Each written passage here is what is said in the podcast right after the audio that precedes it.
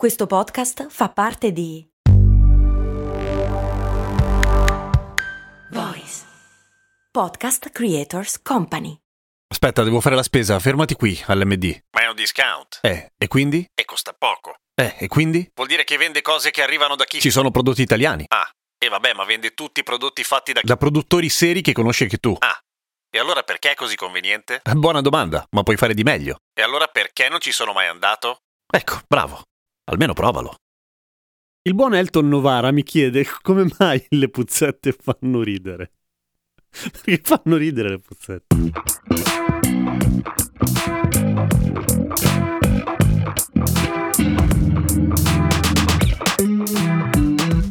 Allora, gli scherzi e le battute sulle puzzette sono vecchi, ma non vecchi, tipo che ci sono da un sacco di anni, che ci sono da ere geologiche praticamente. La prima battuta su una scoreggia ha origine nell'epoca dei Sumeri, si parla di 2000 anni avanti Cristo circa, e la battuta ve la dico alla fine, non fa tanto ridere a dir la verità. Ma ci sono un sacco di altre cose, ad esempio ne parla addirittura Seneca per prendere per il culo Claudio, non Claudio un suo amico, Claudio l'imperatore, fa tutta una battuta sulle puzzette, ne parla Mark Twain, ne parla addirittura Shakespeare, è addirittura un racconto che gira tutto intorno alle scoregge nelle mille e una notte, insomma a quanto pare questa roba è presente nella civiltà umana, ma come mai ci fanno ridere le puzzette? Ci sono un sacco di motivi e un sacco di ragioni e anche un sacco di teorie in realtà, perché qua si va sul filosofico al di là di quella che è la fisiologia della scoreggia, che peraltro abbiamo analizzato più di una volta qui a cose molto umane, e questo mi dovrebbe far porre delle domande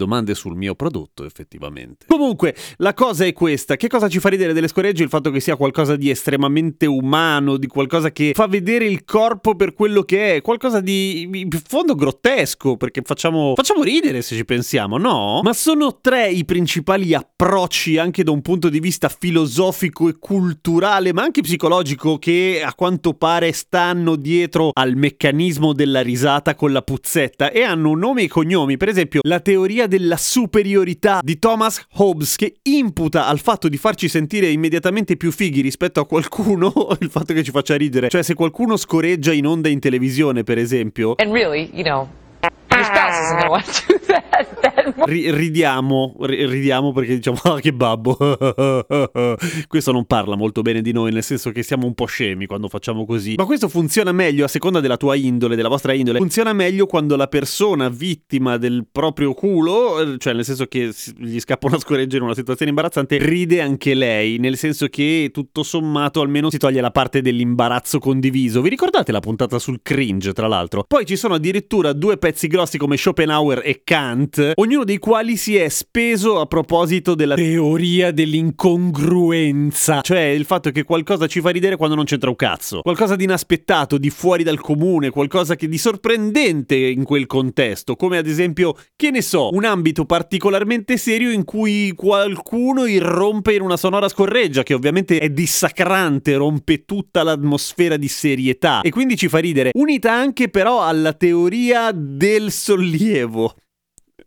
Non nel senso che si che senti sollievo, cioè anche quello, ma non è quello, quello non ti fa ridere, al massimo ti fa essere contento. Ne parla addirittura Freud a un certo punto in cui si ride per scaricare la tensione che viene dall'aver infranto o aver osservato mentre veniva infranto un tabù della nostra società. Ci sono un sacco di cose che ci fanno ridere in questo senso, le battute sul sesso, sulla cacca, popù, mutande sporche, tutte quelle cose lì che fanno ridere i bambini, ma alla fine fanno ridere anche noi. Le scoregge, se ci pensate, ce le hanno tutte queste cose, sia la teoria della superiorità, che la teoria dell'incongruenza, che appunto la questione del sollievo dal momento di tensione. Il filosofo contemporaneo John Morrill, che ha fatto tutta una serie di studi sul meccanismo della risata, dice che le scoregge ci fanno ridere perché alla fine, tutto sommato, ci procurano un piacevole spostamento mentale di quello che è il nostro fuoco dell'attenzione, ma non solo. Ci sono stati anche dei lunghi studi riguardo al tipo di scoreggia più divertente e a quanto pare quella più divertente è intanto piuttosto lunga e poi è- ha ha delle tonalità acute, tipo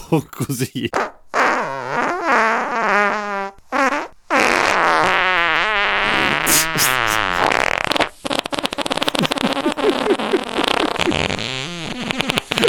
Non finisce più.